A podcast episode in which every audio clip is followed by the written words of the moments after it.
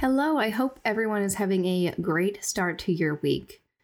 I want to know today if you have ever had any homesteading fails.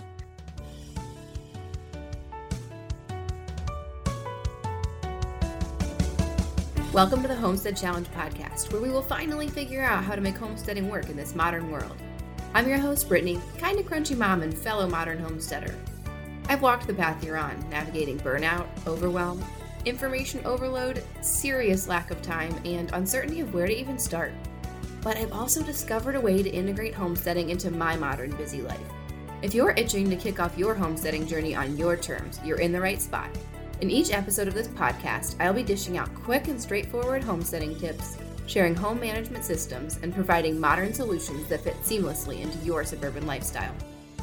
Ready to turn your homesteading goals into a reality? Join me, and together we'll navigate the world of homesteading in a way that suits our lives. So grab that sourdough starter from the back of your fridge, girl. It's time to rise. So, at the time I'm recording this, it was yesterday. I actually posted making elderberry gummies. Now, I have made elderberry syrup like several times, and the mix I always used, the blend of herbs, was really good.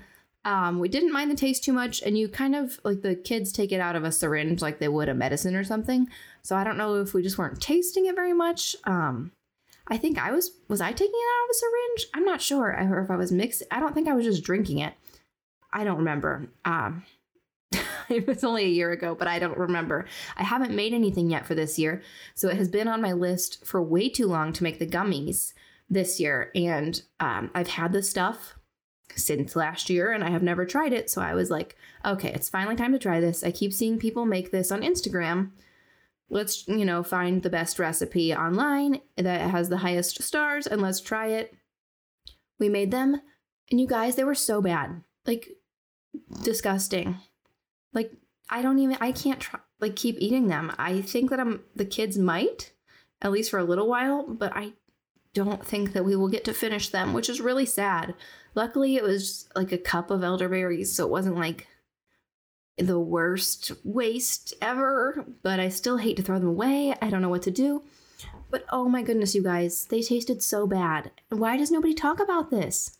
Um obviously since I didn't hate the elderberry syrup that I made in the past, there's definitely got to be ways to make this taste better. But I just think it's so funny that people always show all the cool things that they're doing and then no one talks about how sometimes it doesn't really work out. So if you had any funny fails, I would love to know. Share them with me on Instagram. Um, this one was not so funny, but it was funny probably the face that I made when I tried one because they were not delicious. And I use like a lot of honey. Maybe that would be the key would be to just use even more honey next time. So anyways, that's not even what we're talking about today. Today I want to talk about things that are maybe a little bit easier to do than elderberry gummies. We're going to talk about the 10 habits to incorporate homesteading into your everyday life.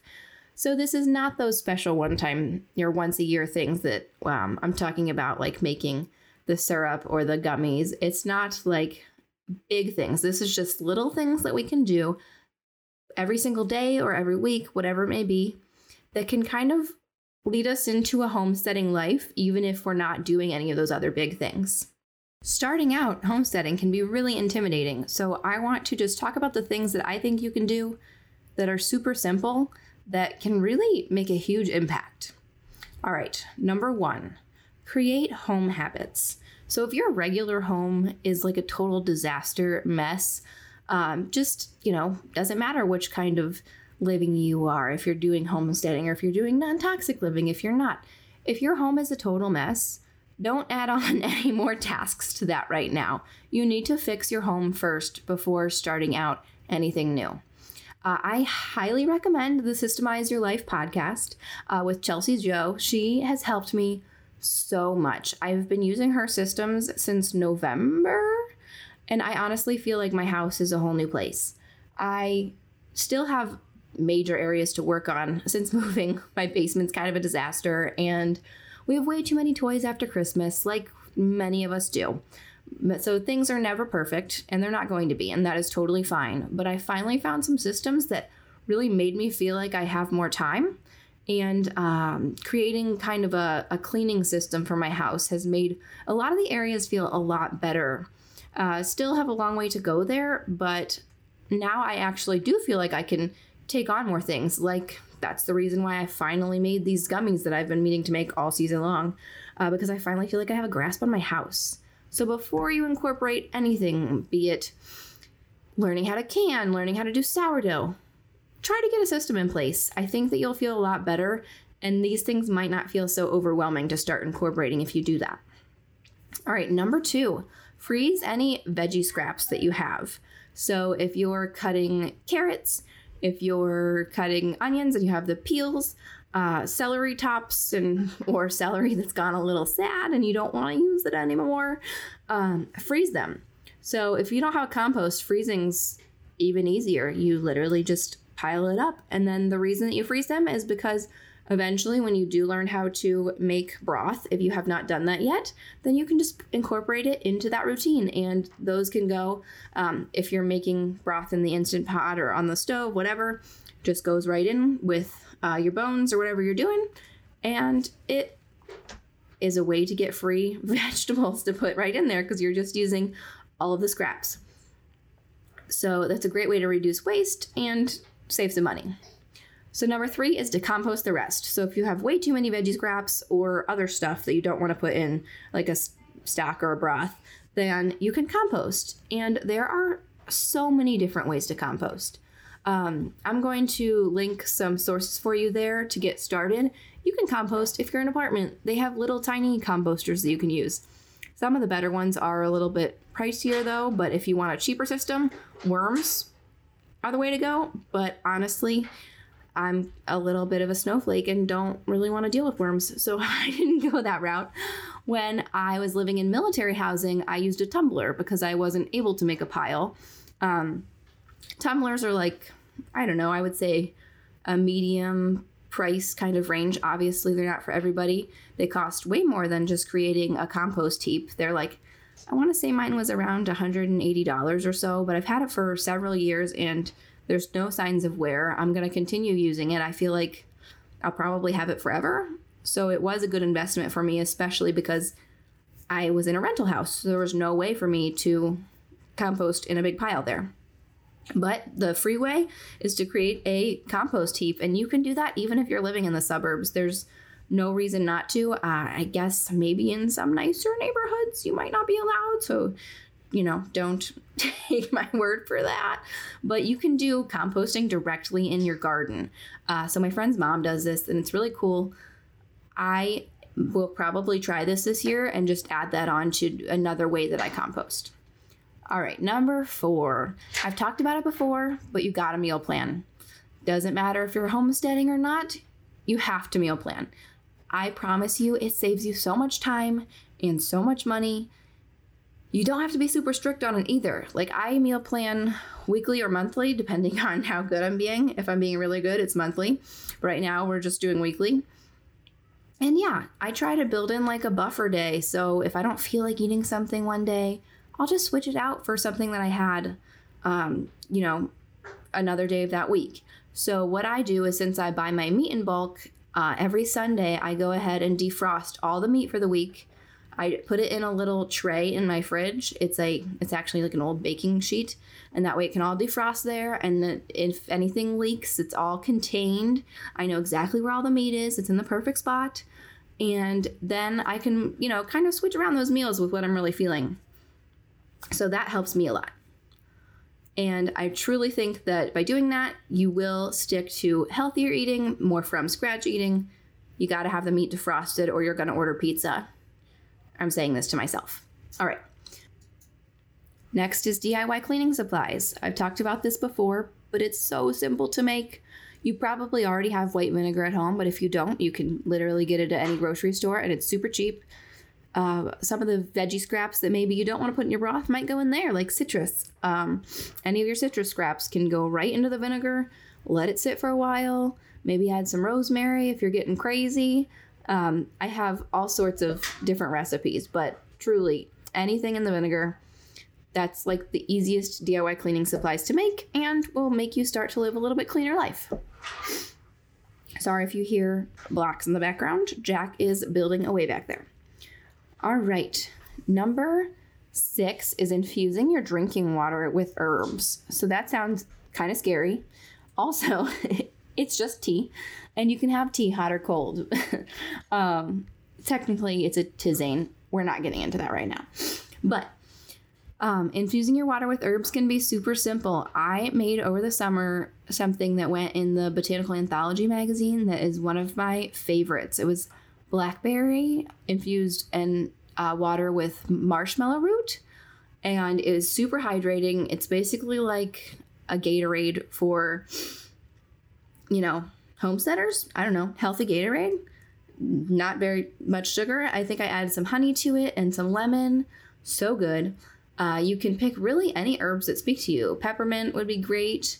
Um, if you're making a tea, I add nettle to like every single tea because I feel like it's super nourishing.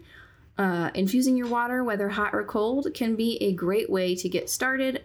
Even if you're thinking maybe about dipping into some herbs this year, that's a really, really simple way to get started. All right, number seven, collecting rainwater. So there's a lot of different methods for doing this. I went the easy, lazy route and I just have a rain barrel. So collecting rainwater is so easy because you don't do anything. you literally just buy a bucket or set up some kind of system that you want to do and then nothing else. And then you can just feel like, oh, well, hey, I'm ready for my garden because I'm doing this very passive thing of collecting rainwater and now I have, you know, a source of extra water if needed. If the power goes, or not the power goes out, the you can't use your water for any reason. It's not for drinking, but you can certainly use it for the toilets or whatever situation you might need that kind of water for.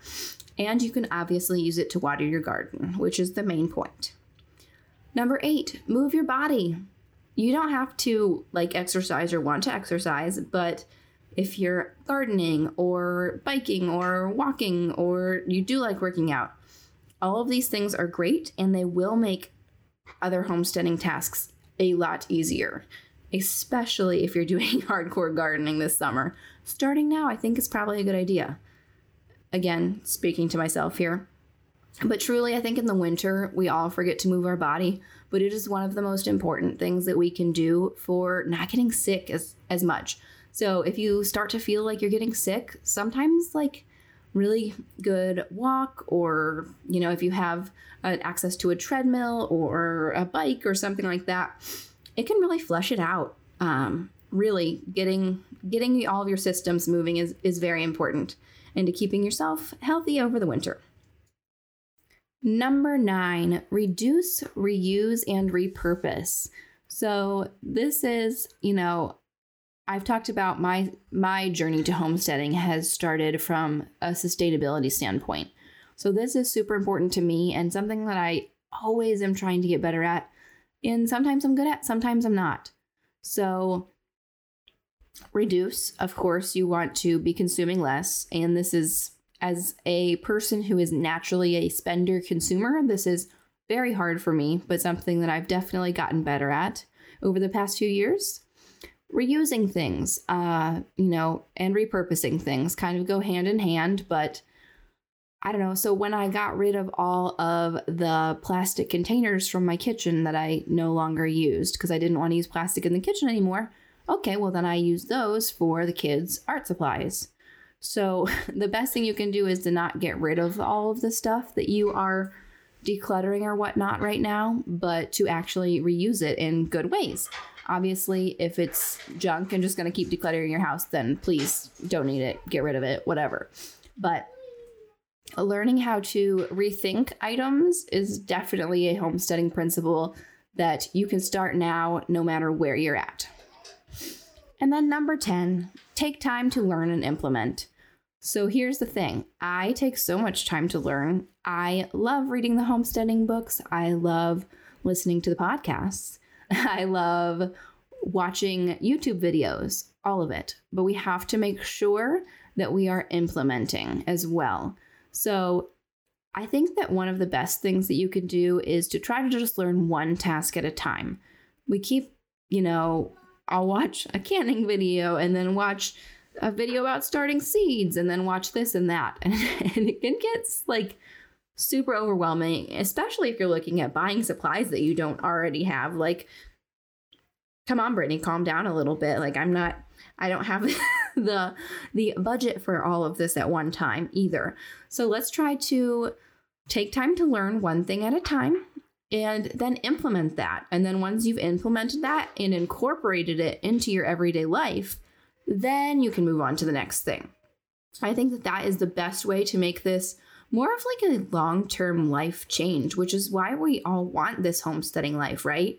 Like the reason that we're here is because we want to be more intentional, uh, find more contentment. We want to probably live more naturally, um, more sustainably, all of the things. And if we're not actually implementing these things or we're trying to do it all at once and get burnt out, then it's not sustainable and it's not something that we'll keep doing forever. So, by taking the time to learn and implement one at a time, I think it's just a really great way for you to start out this journey and actually get it done. Your homework today is number one, make sure that your home systems are in place so that your normal cleaning, your normal just routine, everything is kind of in check before you start these homesteading tasks. I highly recommend, like I said, the Systemize Your Life podcast, but any kind of organization system or um, cleaning routine or something that actually works for you and doesn't feel overwhelming for you, start to implement that. Look at everything in your life, uh, in your home. Uh, if you need to write out all of this stuff, you can. I don't recommend using to do lists, which, if you uh, start to listen to Chelsea Joe, you'll kind of understand why. But you can definitely do a brain dump right now of all of the things in your home that don't feel great, that you want to upgrade, up level. It doesn't matter. You know, the things aren't necessarily bad. Just we all have a little bit of tweaking we can do. And let's get those things in place this over the next month or so before we start uh, incorporating some new things. I think that that is good for any of us, whether it's majorly overhauling the systems you have in place or just tweaking a few things, uh, maybe decluttering a few things. That's definitely what I will be doing. So let me know your homework. I would love if you could share it in our Facebook community. You can always um, Instagram DM me as well if you'd ever want to chat about anything that I talk about on the show. I'm always up for a chat about any of this kind of stuff because it totally lights me up and makes me excited. And I hope it makes you excited too. I'm so happy to be here with all of you on your homesteading journeys.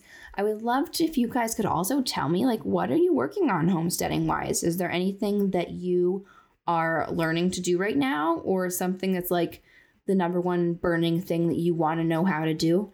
Tell me. Um, you could always request a topic too. So if there's something that you really want to know how to do and you would like specific instruction for, leave feedback on the show. In the show notes, I have um, a topic request form. So fill that out and let me know because the whole reason that I'm here is to try to help you. So please tell me what you need help with. I would love to know. All right, I'll talk to you later this week. I hope everyone has a great one. Bye.